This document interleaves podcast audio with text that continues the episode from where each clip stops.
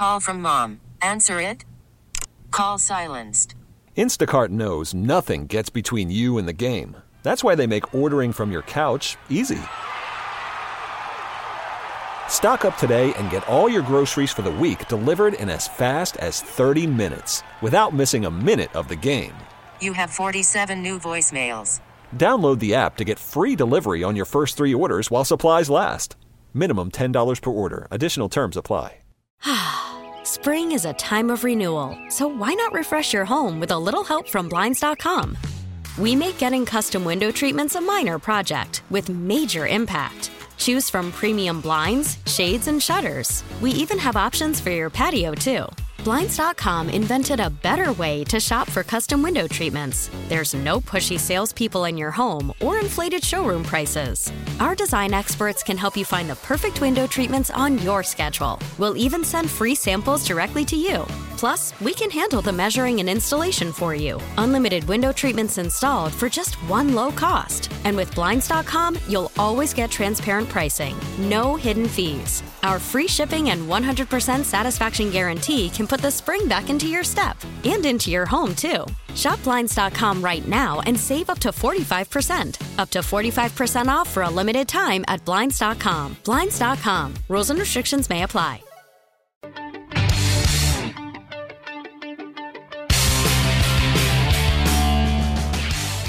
And welcome to the show, folks. I'm Rod Rodriguez, as always, host of the Back Brief, connectingvets.com at Rod Pod Rod. I'm going to throw on my Twitter. I'm going to throw all the handles on now because if I wait to the end, I know some of you guys aren't waiting to the end. I, I know this, but you should, especially for this episode, because we've got a banger, folks. We got a banger. I've got Jack Murphy here, the wonderful, the in- ineffable. Is that a word? Ineffable? Yay! This, what, I don't know why the word ineffable came to mind. I'm not even sure what the fuck that means. I, I could be insulting you. I, I don't even know what ineffable means. I'm It's okay. I'm used to it, Rod. Thick skin. thick skin. Um, this weekend, this is why you folks need to be on the Twitters. You need to be on the tweetings, okay? You need to be on the Twitters, inside the Google machine, because I'm scrolling through my Twitter over the weekend, and then I see something from Jack Murphy pop up. And the thing that catches my, first of all, is the headline. Jack, you got to walk us through this. Why should people, what did people miss this weekend if they weren't on the tweeting? Yeah, man. Uh, so what went out on Saturday was an article that I worked on for a long time, uh, putting a lot of puzzle pieces together. Uh, the title of it is "The CIA sent a team of four operators on a spy mission targeting China. None came back." That is published uh, by Yahoo News this weekend. And the story is about a CIA covert operation in 2008 that went awry, and four CIA employees were killed.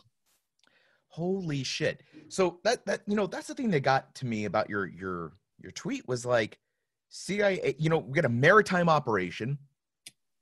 Uh the chinese are involved. We got american guys uh you know american uh operate uh, operatives. Is that the right? What would you well, how We would you, can- we- how would you They're proprietary contract employees um, at the end of the day. Um, they were working for a CIA uh, commercial cover company. So, uh, it, for you know, to to talk about this, I decided to rock out my uh, CIA mug that I got at their wonderful gift shop. Shout out to CIA.gov. That- it- it's interest, It's interesting you mentioned that. Br- remind me about the gift shop at the end of this story because there's a, there's a, an anecdote there that is not in the article that I can tell. Uh, yeah, 100% same here. Um, I, I went down there for actual business. Like I actually presented uh, some government stuff down to to those folks, and uh, I was there with other army guys, uh, and it was kind of funny to us because um, I don't know how they hire at the CIA, but you have to be like I don't know between a seven and a ten in looks to work for the CIA. I was I was flabbergasted. I was sitting there like, who are these people? They, they all stepped out of like GQ and like these, they, these magazines. They're like all the women were beautiful. All the guys were like chiseled jawed and like had form fitting suits. And I'm like, me and my four dumpy army guys are like, Wearing your like puffy uniforms. not even that, man. We had our off the rack JC Penney jackets, man. it, I felt like with the gold buttons. Uh, Yeah, hundred percent. We we I, I was like, dude, we're like the chess club, and the jocks just showed up, and was like, stop eating, just dump your dump your lunch. Fuck it, let's get out of here.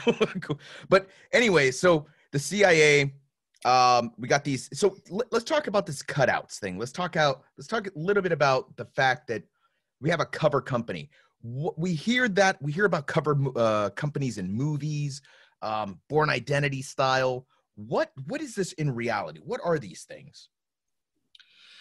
Uh, so there's a yeah a long history of this. Um, you can look back to um, Air America during the Vietnam conflict that we had these commercial companies that the CIA had built these commercial companies to fly um, you know covert deniable operations. So Air America was the CIA's secret airliner that could ferry people and it could ferry supplies around Southeast Asia.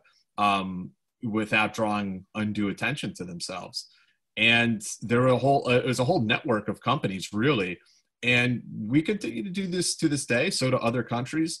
The CIA builds these companies out of whole cloth, as one retired uh, officer told me, and they serve as the the front that the CIA can hide behind um, in order for them to launch operations.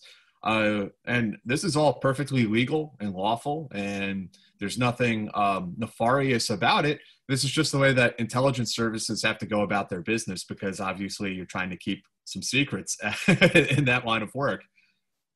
So when you say they're built out of whole, they're, they're built from whole cloth, and they're actual. Are these business? Do these businesses actually function, or are they just like on paper? Some do and some don't. Um, I so a lot of people are familiar with the concept of the NOC, the non-official cover. Um, some of them may be running profitable businesses. I, I couldn't say for a matter of fact. Um, however, the company that I ended up looking at is uh, interesting. And what one of the tells for me that kind of gave it away when I started looking at it was that they claim to sell boats, but there's no boats in their marina, like ever. So what they say they do on Uh, paper they're not actually doing as near as i can tell and so that uh, but they own this big piece of property down in down in panama city florida um you know i had i had a friend go and drive by the the company and take a look at them i mean it's like barbed wire fence with the slats through the fence so you can't see about to ask. inside Yeah. and there, there's like security cameras, but the parking lots are empty. There's nothing going on there. And so I, I knew what I was looking for from the Mhm. get go, but these these indicators start to come up. And if you want, I can go back in time and tell you how this kind of story initially fell into my lap. I guess you could say. A hundred percent. I I I want to add, you know, I live here in Virginia, uh, Mhm. just outside of DC, in the beautiful town of Manassas. Um, what's funny is being in the intel community, being in the in the know, as as you know, so many people in this area are. Um, I'll be driving places with my kids, and I'll point to a building and like, you see that? I'm like, yeah. I'm like, see all those wires and stuff sticking out at the top? They're like, yeah. I'm like, that's a bank building or it'll say like like uh, it'll be like an ice cream parlor or some some really weird business and i'm like why do they have like a fucking uhf antenna sticking up at the top and i'm like these are i mean they're, they're all over the place here in virginia. You can yeah. Yeah. There are if there are certain places if you go into the uh the they'll have like this little security gate. If you go in the front the guy will answer who's checking your id and it's like you'll see the little patch and it's a cia security guard. And you're like oh shit bro i'm just trying to do a u-turn my man. I'm not trying to like break into the mainframe. Um how did this story land in your lap mr murphy Yeah, well, to say it landed in my lap uh, is maybe exaggerating because of how long it took me to kind of put some of the puzzle pieces together. But uh, I it initially came up on my radar because a friend of mine, and I, I can he doesn't mind if I if I use his name in vain. Uh, really good guy named Rick Iannucci. He's a retired Green Beret, and he runs a charity called Horses for Heroes. Uh, he it, takes yeah. yeah, he takes veterans out horseback riding uh, in New Mexico. And I mean, Rick is just like, he's such a great guy. He's doing like God's work. And I, I would love to interview him. He, he, I don't think he'd even do it. Like, he doesn't want like publicity or he doesn't want to be in the spotlight. He just, you know, he's just out there trying to help people. He's a really strong Christian guy. Um, so he had somebody come through his organization, somebody he met in in passing, who was talking about their uh, their son who died on a some sort of like weird classified Navy mission in 2008 out in the Pacific. And Rick calls me up and he's like, Jack, man, if anybody knows about this, it's got to be my man Jack. And uh, I'm and Rick, so he tells me this, and I'm like, Rick, I have no idea what you're talking about. I mean, I, I've never heard of this. And so I get a lot of people asking me these types of questions, and nine times out of 10, it turns out to be bullshit. Well, this was that one time that this turned out to be something pretty big. Um, and I started looking. All I had to go on was the name of that one gentleman, this one young man who was lost at sea, ostensibly on a uh, on a classified mission. I found a little charity group that his family started in his name to kind of keep his memory alive uh, and, and, do some good things for other people. Uh, you know that this young sailor's name was Michael Perrick. He was a graduate of the Merchant Marine Academy, and through his website uh, for this foundation, I was able to see there were three other people who died uh, out on this operation. So now I have a place to start looking, and all I can uh, I don't want to say too much here just because I could be you know maybe revealing too much to uh, to to the public, but let's just say I started requesting records from the government. I started making FOIA requests and things like this, and I was digging as much as I could, um, doing a lot of like internet sleuthing, trying to find out who these three other people were and I was trying. The way I went about this was just completely insane. Uh, like my eyes were melting out of my head because I was I had the date. It was September in 2008 that that this operation went awry. So I'm looking for people, other people in this in an area who had died around the same time to see if I can identify who it is. Um, through the Navy records and, and other records I was able to request, I found some slip ups some slip ups where a CIA front company. What I what I later came to find out was a CIA front company was mentioned by name. And I said, "Well, that's interesting. Like, what is this company?" So I started looking at that. Found it, it was in Panama City, Florida. So now I know this sailor, this guy Michael, was working for this company in Panama City, and he died on this date in September. So now I'm looking other people in Panama City, Florida, who died on that date. I was able to identify two others who were lost at sea right around that same time time period. Uh, it, it, they were just really strong matches, really strong indicators. I could not find number four for the longest time. What I did was uh, I went looking for the death certificates. It's really, it's generally, it's pretty hard from what I'm told by police officers in Florida. It's really hard to have a person uh, a death certificate issued when there's no remains when the person has just essentially disappeared.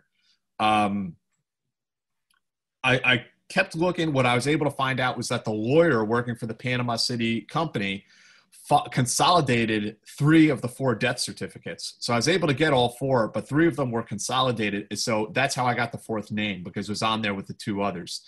So the other three sailors, Stephen Stanek was a retired EOD diver, Navy diver. Jamie McCormick and Daniel Meeks. The, la- the latter two uh, were support guys. Um, I think one of them was a ship's mechanic. Another one belonged to like a big maritime union. I'm not sure exactly what his role was on the ship. Um, so now I have quite a bit of information to go off of, um, but I'm working to try to find people in the CIA uh, who know about no specifics of this operation who knows what really happened here? Because it's great that i have all these indicators. I have this really creepy feeling about what i'm looking at but i need sources who can actually say yes that's what you think it is jack. Um, and it took i mean all this took like years to do quite frankly. Uh, eventually I, I, had a um, I had a meeting with a friend who's a retired cia officer. We met and had a couple beers. It was one of those like five six hour conversations and, you know, by the time we're at like hour six or seven, he was like, Yeah, Jack, you remember that thing you asked me about a long time ago about uh, South China Sea and, and operation? And I was like, Yeah, yeah, I remember that. And he was like, Yeah, you were right. That was us. So finally, I'm having somebody actually confirm that yes, this was an agency operation. Um, but now I, I don't feel comfortable running this on its own. I need to I need a secondary confirmation. Um, and eventually, I was able, it, it, again, long period of time, I was able to find somebody who knew basically everything about how it had gone down. And at that point, I had enough to publish. So I went ahead and started, you know, pitching the article. Um, to actually talk now about what did happen, what what this really is, what what really happened here. Um, there, so this front company we've been talking about down in Panama City. I'm not mentioning its name um, to expose them because they they've done nothing illegal or immoral or wrong. They were doing their job. Um, the company has been around for a long a long time actually.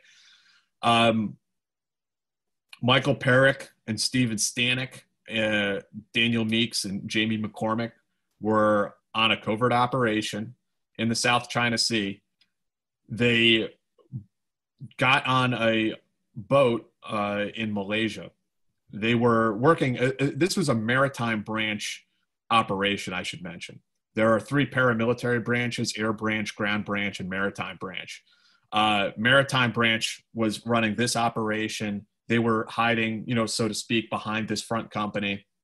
They got on a, a, a boat owned by Maritime Branch, about a 40 foot boat, uh, and they were taking it from Malaysia up the coast of the Philippines to Japan. Their cover their cover story was that they were uh, someone had purchased this boat in Japan and they were transporting it from point A to point B. Now, in reality, their mission was to stop uh, somewhere um, on an island north of Luzon, and Stanek and Peric would get off the boat wearing commercial scuba gear that was completely deniable if they lost it or if they were captured. You know, there's no American government, no CIA fingerprints on this at all uh, and they were to swim uh, a sort of pod that would look like a rock out to one of these islands that they thought the Chinese were messing around on and plant it just below the surface. And this, this pod was loaded up with classified technologies that would monitor Chinese naval activity in the area.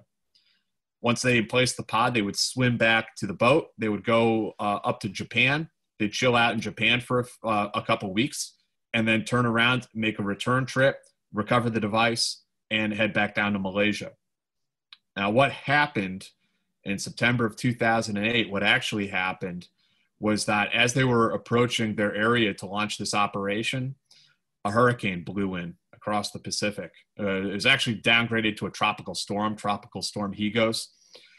Uh, it was projected to veer north so Steven Stanek, he had to make a decision about whether or not they were going to go forward with this covert operation. He decided that they were going to go forward with it because the storm was projected to veer north and miss where they were going to be running this mission.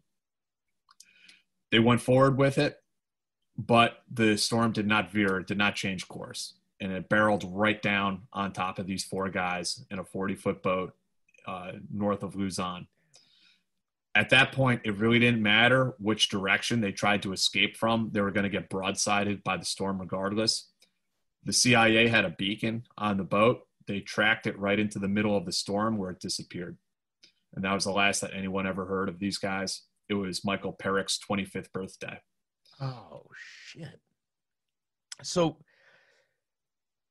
how long ago did this all happen? It was 2008 was the mission. So 2008 where you know 12 years later we're, we're finally getting some details. Um how long i mean l- let's assume there wasn't a jack murphy to go and and dig the stuff up. You know how long would this have gone unheard of? I really don't know. It, that depends on political considerations um way above my head. I think that they probably uh had a interest in keeping it secret because of the politics of the region. Right. And we're we're really at the beginning of a sort of new Cold War with China. Um, and because this operation was targeting China, I suspect that it would remain completely secret for a very long period of time. And what about the families of the deceased? Um, I know you reached out. One of them reached out to you. Uh, what what? No, no, uh, none of none of them reached out. Oh, none of them reached out. I, th- I thought somebody had said that their son was the one that had Right, but he talked to my friend Rick. Talk to your friend, Rick- that's right. And Rick, and Rick, and Rick asked right. me about it. Okay, so I, I, I contacted. I, I tried to reach out to all the families. that was my question. Uh, yeah, they they did not want to talk to me, um, at all. Now, when when something like that occurs, uh, your kid is part of a CIA operation. You probably don't even know your kid is working in that world. Uh, do they tell you? Does somebody come and tell you, like, listen, we're CIA. Your son worked for us. He passed away. Yes.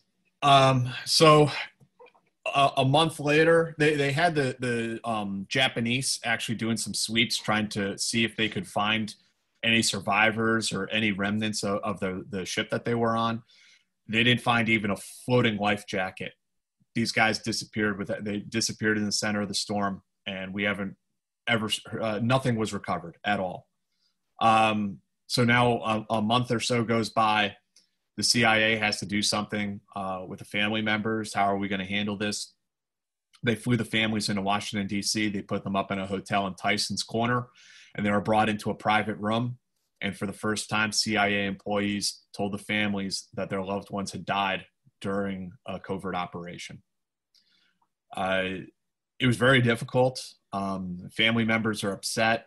They had a lot of questions for the CIA that they couldn't answer like what exactly happened Right. in in, in this in this hurricane? And, and you know they don't they don't know. No one knows exactly what happened. Um you know one of the family members didn't want to believe that they were really dead. You know is it possible that they were uh, kidnapped by the chinese or something like this?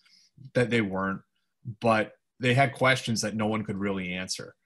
And uh, it's tough. I mean I, I can't imagine how tough a pill it is to swallow um, for the family members. They were then brought to CIA headquarters, and there was a ceremony at the CIA's memorial wall where they have uh, stars uh, inlaid in, in white marble for every CIA employee who's died in the line of duty going back to the agency's inception. And four stars were added to the wall for these four gentlemen and uh, the families were able to meet with the director. They were able to meet with uh, Maritime Branch. They were able to meet with other people of the uh, of the Special Activities Division, and then sent home. And and that's kind of that's kind of the story. Uh, I, I can only imagine, you know, what what they've had to deal with. Now, one of the family members sounds like they brought up something that I was wondering myself. Is it possible that they that that they were captured? Is it? I mean, no, no. It, it, this was I- I mean, storm. I'll, I'll say this within the Navy diver community, there are rumors um, to this day about you know what really happened, uh, and there's speculation that you know the Chinese shot them up or that the Chinese snatched them up or all the all these sorts of or, or the pirates attacked them. I mean, there's all kinds of theories out there, um, but I'm quite confident that I got the the real story on this and that they did get uh, you know trapped inside a hurricane which sank that vessel with all hands on deck being lost is this something that the Chinese would have known? Um, like, hey, these guys look like they were trying to do something. They got destroyed out at sea. Um, prior to this publication of the story, is it possible the Chinese didn't know anything that was going on in around that island? well i hesitate to say what the chinese do or do not know um, because there's all kinds of spy games going on at, at higher levels. Like do, can i say for a fact that there isn't you know someone in the in the agency right now leaking secrets to the chinese? As has come out in the in several big stories in the last year and maybe they know all about our operations in that area. I mean i don't know. Um, but I, I think that yeah there, there's they, they maintained their secrecy everyone maintained their secrecy that uh, from the agency um, to the family members who probably had to sign ndas um, that that a, a little boat was lost in, during a hurricane off the coast of the philippines I, I- I don't necessarily. I would not assume that the CIA, or I'm sorry, I would not assume that the Chinese government knows anything about what they were doing there, or that it even happened. Because, and this is interesting too, as I was writing the story, I have pretty good contacts in the Philippines, and I have pretty good contacts in the U.S. Special Forces community. Man, I reached out to everybody, people who are like the SOTF commanders and stuff like that in the Philippines at that time, and said, "Hey, were, were you ever out looking for four American citizens lost at sea in this time period? And there, every single one of them like look back at me like, "What are you talking about?" Like our our own military completely oblivious that this operation took place. Is that good? I mean, is that, I mean, for, in terms of like maintaining secrecy, 100%, like these guys are gone, that we've lost contact. This is supposed to be a secret operation. Let's just quietly flip the switch down and, and, and right. the families. Right. Um, but on the other hand, I mean, these were American citizens. They were doing something in, in the line of their country. Um, I, I don't know. I kind of feel a little bit both ways on that. Like, should we have done a better job of looking for them? Maybe they could have survived. Maybe they, I mean, I don't know. Yeah, I mean, it's one of those things that's eh, maybe impossible to say. I, I, don't think there's anything that we could have done for them, unfortunately. Um, you can keep looking and looking. Um, I, I don't know what the odds are that you would ever, you know, find anything though. Take me back to this island that we're talking about. You know, we've got this secret mission to in place a, a, a rock with like super cool technology in there to observe um, I'm sure ships and whatever. Um, what's the significance of this island? Why put this stuff? What what was the point of this mission? Um, you know, and, that, that, yeah. how is it how has it evolved today? That, that's a really good question. And to be completely honest with you, I, I haven't been able to identify the exact island that the the target was um, that they were placing this this sensor on. However, that area is you know it's a strategic uh, site um, not quite a choke point. I guess you could say it's a, it's a maritime choke point. It, eh, long story short, that area is the ingress and egress in and out of the South China Sea. Mm. And that is strategic waters, particularly for the Chinese government. I mean, you've seen them building all of these artificial islands on like reefs and atolls in the South China Sea. Like they see this as their backyard and they're expanding outwards in a attempt to maintain strategic depth. Uh, they do not want the U.S. Navy right there up on their shores. They want us pushed back, pushed all the way out of the South China Sea, which is also about maintaining their economic access. Um, I mean, this is like old school stuff. There, there are theories about naval power and whoever controls the high seas controls, you know, the global economy, which has been true in so many ways. You can also look at the Chinese developing this new Silk Road that going across Eurasia. That's another way to completely get around American naval power. So that area that these guys were lost in, I'll just say it's strategically significant, although I don't know the exact specifications of the mission that they were trying to complete. Have you reached out to the Chinese and see if they wanted to talk about their uh, position on no, no, no, I no, I haven't. I, I think that's the next step. I'm sure they they'd love to invite you to the embassy here in DC. Come in.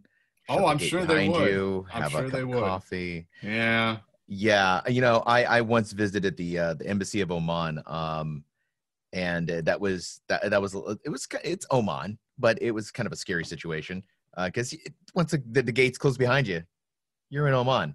Um, I, I now I I asked the question of whether or not you reached out to the Chinese government. It's, but at the same time, I, am very curious about what what they have to say about stuff like that. Um, this is the other side of the story, and um, well, we do have another uh, another curious incident in uh, 2016. Uh, there was a underwater drone that the Chinese Navy uh, plucked up out of the ocean uh, about 50 miles off the coast of the Philippines that they said was monitoring th- their ship. They grabbed it up out of the water. The U.S. government protested and said, "Hey, that's a, that's ours. That's a that's an oceanographic, you know, uh, survey device. Stop screwing with our stuff. You can't take our drone." Four days later, the Chinese met us in international waters and were like, "Here's your drone, bro," and everyone moves on. So I, I think it's just interesting, and this is somewhat speculative as well, that you know the the uh, use of aerial drones, predator drones, over places around the world, around the Middle East, is something that sort of short circuits American foreign policy because a drone doesn't have the same value as a manned aircraft. So if a drone goes down or something happens, everyone's just like, ah, whatever. And the same happened here in 2016. I mean, they pulled the drone out of the water, and the Chinese are like, ah, here's your drone back. Get the hell out of here. You know, like what? you know, it, it very and and from our perspective, also very different than a covert operation where four men are lost. Uh, it's a horrible loss, and you know, and at the same time that you're trying to deal with that loss, you're also trying to maintain the secrecy of the operation. So I mean, that it's just so much messier than using robotics to try to accomplish um, ostensibly the same mission. Do you think that mission was accomplished later? I mean, I, I know we're murky, we're we're traveling into the we're, we're now going into the waters of speculation, but that was twelve years ago. I mean, I, I mean, we would like to think that we have, um, you know, highly competent, uh, you know, intelligence services that can do anything, anytime, anywhere. And I'd like to think that they have put these pods on every island in the South China Sea. Um, but the reality is that these missions are difficult to do. Um, sometimes they go wrong, as we've seen. Um, so I, I really the I really don't know, but I I don't think it's a stretch to say that maritime and undersea espionage continues in the South China Sea. I mean that that much I have no doubt about. And we've seen other situations where, like in South America, I think uh, Venezuela. You know, they they uh, Bolivia maybe I can't remember which South American country, but you know they claim to have captured CIA guys or former uh, uh you know uh, SF guys that got out. They're now you know working mm-hmm. for some other co- country or some other government or maybe some other uh, company. That's what I was looking for. Some other corporation. Um, that's not completely unheard of to say we've captured these guys and to show them on dis- put them on display. I don't know if China would necessarily do that or if they got a little more chill in their game where they're like well if we did capture somebody let's just keep this under wraps keep this to ourselves keep you know drive on um what does this mean for the future of espionage or or our work against the chinese expansion into the uh the china sea yeah well that's the big question i think and it's not easy to answer that either. You know, it's like uh, if you ever seen the the film Burn After Reading, where they get to Good the movie. very end of the film and the, the CIA guy is like, after all these crazy events have transpired, and he's like, "So, what have we learned? Fucking nothing." I, I mean that that's harsh, but I mean that may be the case. Maybe maybe this operation took place and it's another failed covert operation, but it does really not impact the broader swath of American intelligence operations. We it, it's like you know just like the army. Like hey, we lost that platoon. It's war, yeah. but the bat the you know the war goes on. Um, that that may be the case here. Uh, I you know I think we would all like to think and hope that they do a thorough after action review the way you would in the military and, and try to improve things and see what can be done um, but I don't know. I, I, really don't know what what it means. I, I think it just it's a um, it, it definitely reveals that we are conducting espionage in this area, that we're interested in this area, and I think that we're going to be continued uh, to be interested in the South China Sea for the uh, you know for a considerable amount of time. Uh, what it's what the real uh, specific long term impacts, if any, I'm not sure as you know you, you, you mentioned that this this story didn't exactly land in your lap you've been working on this for a couple of years now. Uh, it seems like the story's come to a bit of a conclusion. Has it come to a conclusion for you? Is there more to this that you're looking for? Where do we go from here? I think I think this is pretty much the conclusion for me, um, unless there's some big revelation that uh, I'm just unaware of. Um, I think that's probably it. Um, which is sad. We all, I mean, I understand like we all kind of want there to be more. We want there to be some sort of closure. And in this case, there isn't. There isn't really a happy ending. Um, you don't get that kind of catharsis of like knowing exactly what happened because we don't. And I don't think we, I don't think we ever will. That's real life. That's yeah. real life right there. yeah, it is. The happy endings. And this is a, just like a little interesting, like, I, I hate to sort of like make this about uh, about anything other than the four guys who mm-hmm. perished.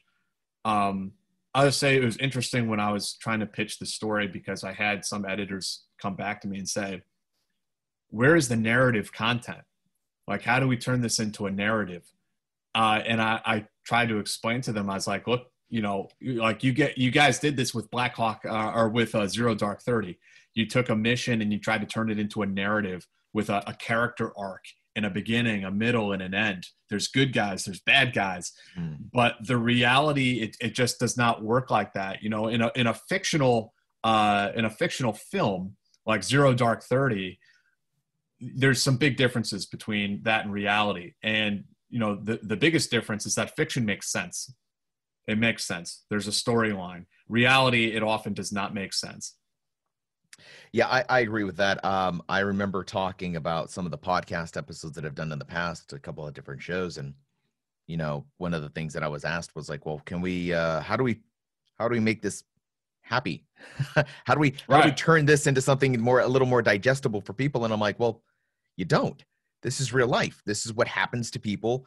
Um, it's it's not always pleasant. It's not always there's very rarely do we have the opportunity to put a bow on something and be like, and done. There's always questions left unanswered. And, and in this case, you have four people who have never been recovered. Um, and there's there there will always be a question mark on this. You know, even though you can tell me uh 99.9% chance that they they were just lost at sea and, and their bodies are unrecoverable, there's always going to be a seed of doubt in somebody's mind, especially a family member who's thinking, who wants to hold on to something. Maybe they're somewhere, even if they're being held, maybe they're alive, maybe there's hope, maybe, you know, in five years or maybe soon, the Chinese will be like, hey, guess what? Kind of like the drone thing. Like they're just going to meet out in the sea and be like, hey, by the way, we found these guys on a raft here. You know, there's that hope. Um, I think that we all know that that's most likely not going to happen. I mean, we we would all like to have hope, and we'd all love to see these uh, any Americans uh, repatriated. Right. Uh, but uh, I'm afraid they're just that that hope just mm. doesn't exist, and I wouldn't want to give anyone false hope. These absolutely these, these these four guys they they died serving their country. They they died honorably, and, and I think they deserve to be remembered that way. It just sucks that we don't have an end like a, like a definitive that's it. Um, we have to kind of create it for ourselves. And i think that's um, that's a rough that's a tough pill to swallow. And uh, i wish the best for their families. And i think that we all agree that uh, we're all thankful for their service. I mean it's it's interesting. One of the people that you mentioned in your story uh, maybe one or two of them were merchant marines right? Yeah uh, michael perich was a graduate of the merchant marine academy he was a he was a young guy. He was I think 25 when he when he passed away on this mission. Um, like dude was in great shape. Played football for the Merchant Marine Academy. I mean, he, he was a he was a stud. You know, good guy. I'm sure. I mean, I'm sure he's a great guy. Is it common to recruit? Uh, you see, when when I think of like CIA guys, um, I'm always thinking, you know, recruiting from the special operations field. You know, we're pu- pulling from the Green Berets and the Navy SEALs and whatnot um, I would never have guessed like merchant marine or anything like that. Um, is that a common thing for the CIA to go pull somebody from a non-military background like that? Uh, I don't know that it's uncommon. Um, you know, the other the, the guy who's the leader for this operation, Steven Stanek, he was a, a career he was a career EOD diver. Um, I foia his uh, fit reps from the Navy like stellar reviews across the board. I mean, he, he was a solid guy. Interesting. Got yeah, anything else for us? Anything else to wrap this up, Jack? Well, man, I mean, there's a lot of other stuff. I mean, this is this. uh There's so much going on here. Um, we can even get into like through this story and and my hunting around. I kind of became acquainted with the Navy diver community. Okay. And there's some stuff there that we can get into for a little bit if you're interested. Uh, I think everyone is interested in knowing exactly what you dived into. What? What? Oh, what? Oh, wow! I did. Wow. I went there, man. I did it. I did it. You know how long I mean when you put a dive joke? Uh, but go for it, man. What? What did? What? What did you discover? Well, uh, I knew you know very little about these guys or what they did. There's different types of Navy divers who have different jobs. Um, I'd say overall, all of these guys have some pretty big balls doing what they do. It's a it's a tough line of work. Um, interestingly, there's also the Navy saturation divers. Um, there's a Navy dive experimentation unit, experimental dive unit down in Panama City that Steve Stanek used to work for at one point. And there and elsewhere in the Navy over the years, they these guys, it's like the NASA of the underwater subsurface world. Like everyone probably thinks about Navy SEALs. It's really these guys. They're doing like all these science experiments on divers. Like they'll test out like new mixes of oxygen on them while they're like on the exercise bike and things like this, and then like change up the O2 output or change this and that just to like see like how can we get a little bit more bottom time for these guys when they're at depth. Uh, I talked to one guy who like they were they were testing out on him different uh, gas mixes to see how deep he could get. Um, and this guy was, he told me he was like almost a thousand feet underwater at one point. And what happens is that it gets, you're so deep and it, under so much pressure, it becomes so much work to move around that you're expending more oxygen just like being down there. It, like there's this all this like math and physiology that goes into it. And he's saying like breathing off of uh, the mask, breathing off of uh, off the mixed gas, that at that depth it's so compressed that it's like you're breathing in maple syrup and you're having to suck harder and harder on the respirator oh. just to oh. get it out. Yeah, it's like God. so so like wild stuff.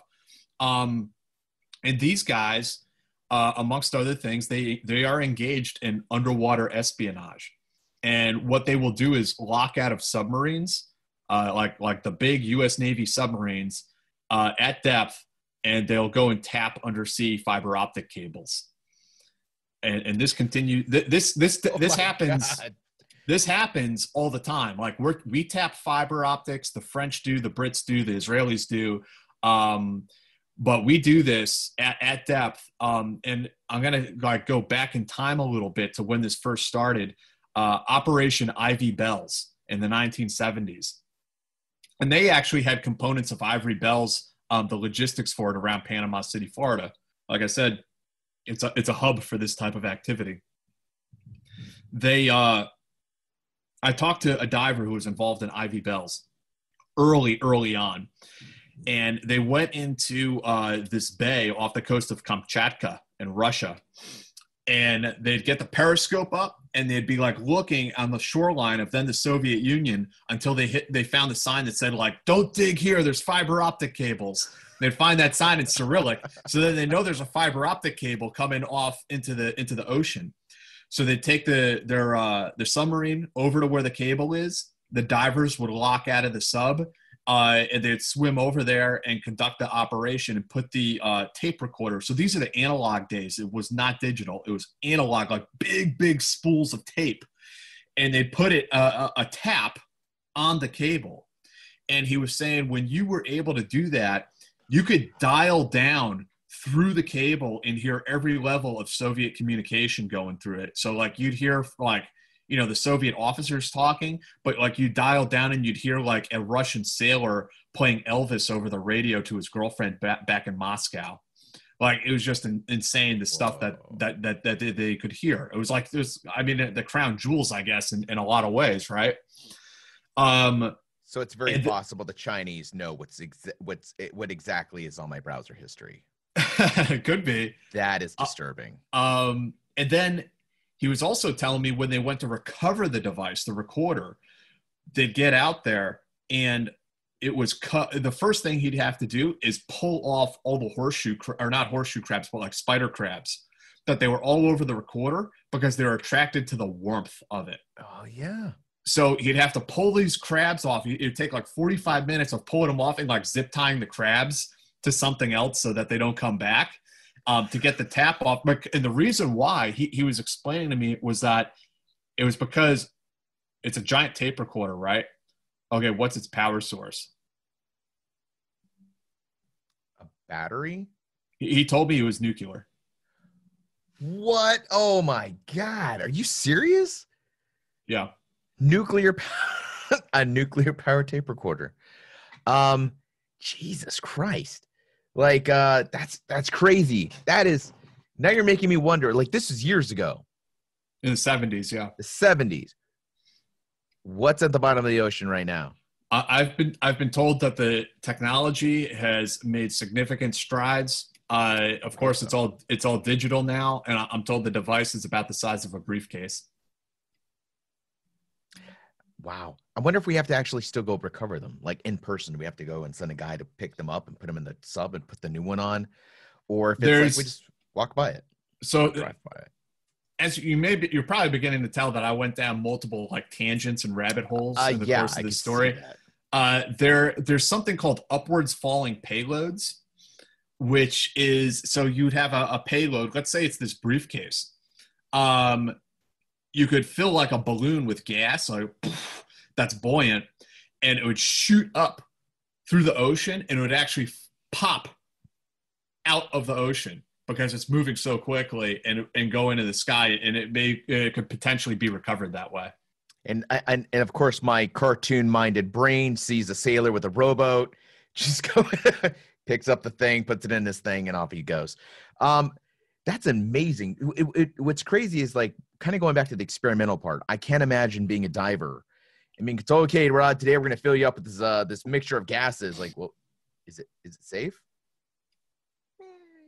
We think we think so. The rats, the rats took a while to die, so I think we we got time to to pull you back in. Like, A- a- As you can imagine, like these guys have like respiratory problems and all, all sorts of uh, health issues. Oh my god, that's crazy. Um, Jack, amazing story. Thank you for sharing that. And um, I really think that you've probably, you know, it, it your your exploration of the story of these four gents that that passed away doing their job. Um, I think that these kinds of stories really do bring some closure for this for these families and illuminate some of the work that we do as a country. Uh, also illuminating the fact that there are other things happening around the world outside of like the political bubble that we seem to put over the country Yeah. and a lot of our issues. There there's hey there's a china there's a russia there's a lot going on. There's the, the stakes are big out uh, the stakes are big out there. Um, and that means that the, the stakes are big in here as well. I mean this next election is going to dictate how we handle the future of these cold wars? Uh, are we going to be are we engaging into cold war is there a to defrost this thing before it gets bad?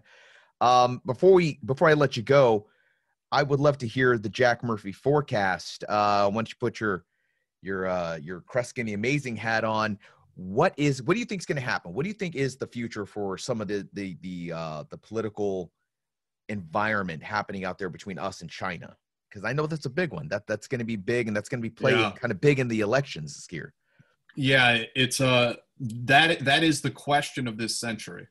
Uh, th- this century is going to be defined by two visions of the future: one from America and one from China. And one wants to be the the global hegemon uh, continuously. We want to have another American century. The Chinese believe that the century of what they call the century of humiliation is over, and now that they that now it's their turn to be the global hegemon. That is And- so aggressive. Yeah, they're they they are a Century of humiliation. Is that what? So, God damn, that's how they see it. yes, uh, and they they look back on things like the Boxer Rebellion as like something that happened yesterday. They see this as this humiliation of the Chinese people.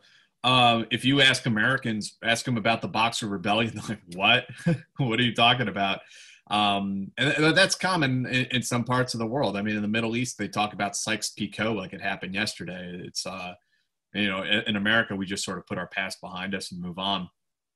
Um, so yeah, this is this is the question. Uh, What what is going to be the predominant form of governance? Is it going to be China's panopticon state with uh, you know social currency uh, applications that are going to monitor our entire lives for political correctness? Um, and then, but then on the other side, what is the future of American governance? Where are we heading? What what is our vision for the future? And I don't think we've articulated that very well either. So th- yeah, this is the question. And right now, there is a, a, a new Cold War that is brewing between the United States and China, and all of this could be uh, precipitating the next global war. The next global conflict could be on the horizon. God damn it.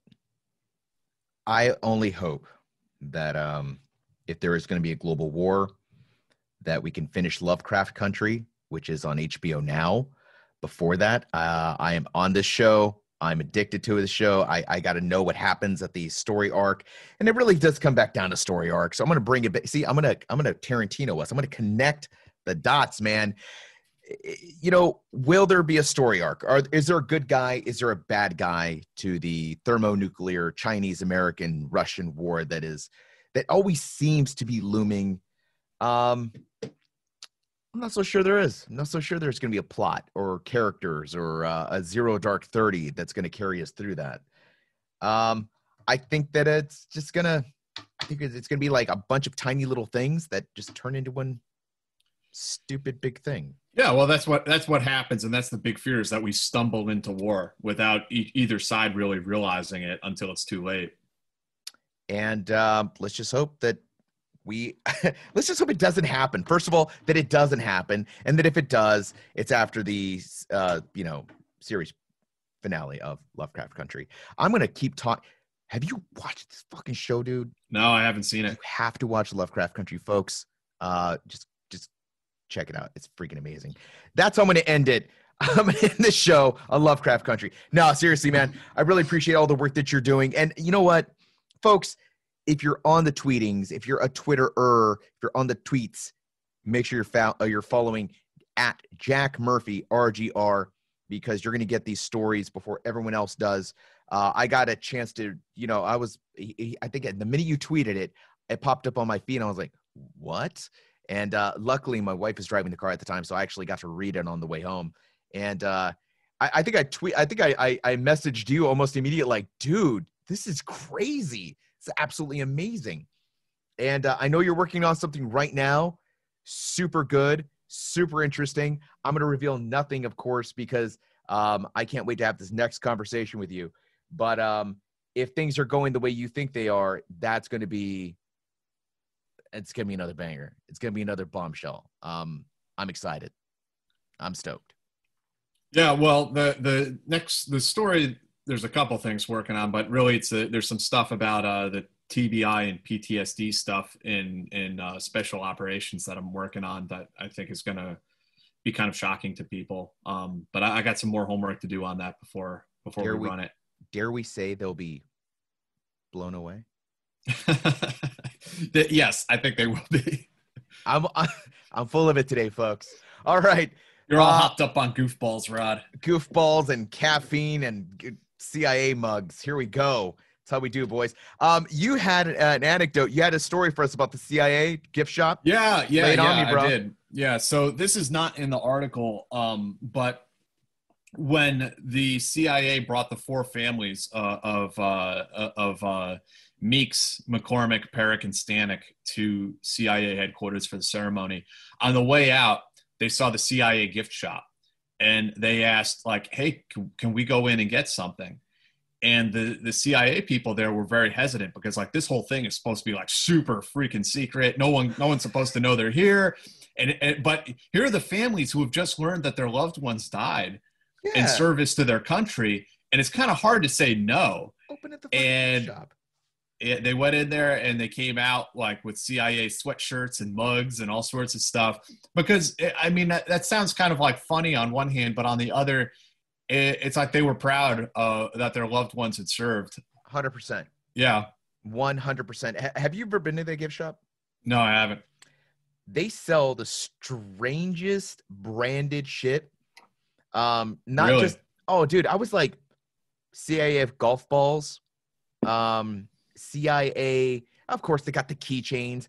I got they got like seven different types of mugs, uh, sweatshirts, hats, uh, shoes, sandals.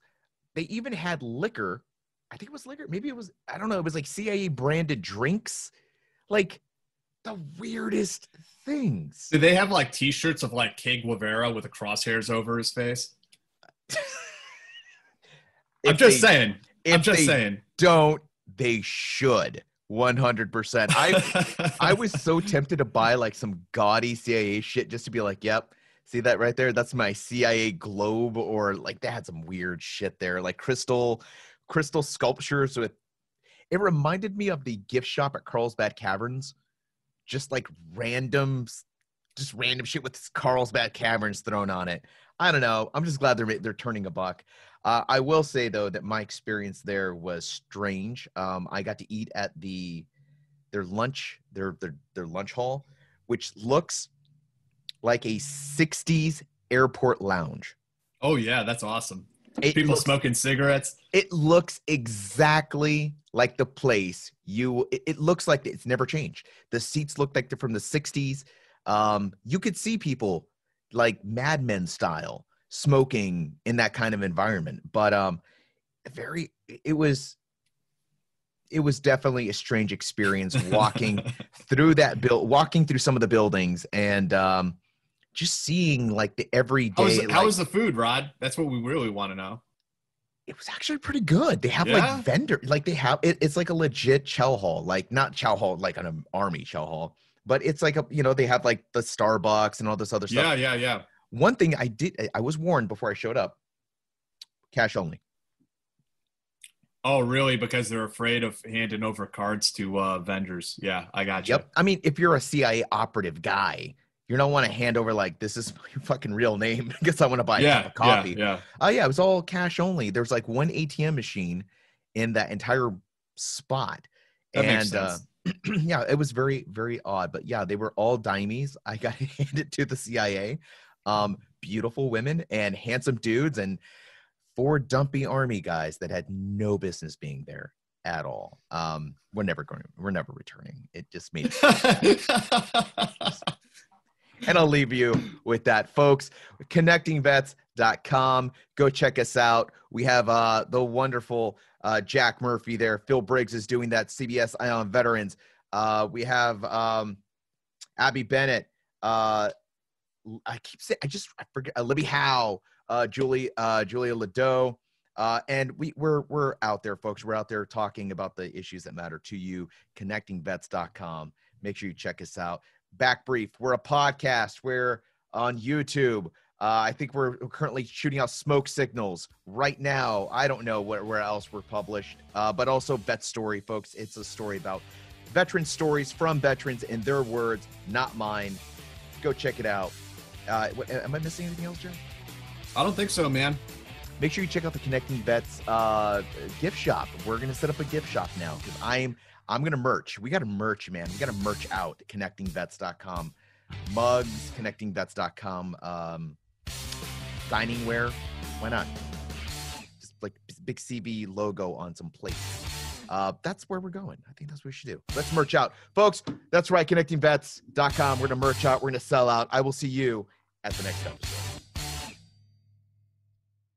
Ah, spring is a time of renewal, so why not refresh your home with a little help from Blinds.com? We make getting custom window treatments a minor project with major impact. Choose from premium blinds, shades, and shutters. We even have options for your patio, too. Blinds.com invented a better way to shop for custom window treatments. There's no pushy salespeople in your home or inflated showroom prices. Our design experts can help you find the perfect window treatments on your schedule. We'll even send free samples directly to you. Plus, we can handle the measuring and installation for you. Unlimited window treatments installed for just one low cost. And with Blinds.com, you'll always get transparent pricing, no hidden fees. Our free shipping and 100% satisfaction guarantee can put the spring back into your step and into your home, too. Shop Blinds.com right now and save up to 45%. Up to 45% off for a limited time at Blinds.com. Blinds.com. Rules and restrictions may apply.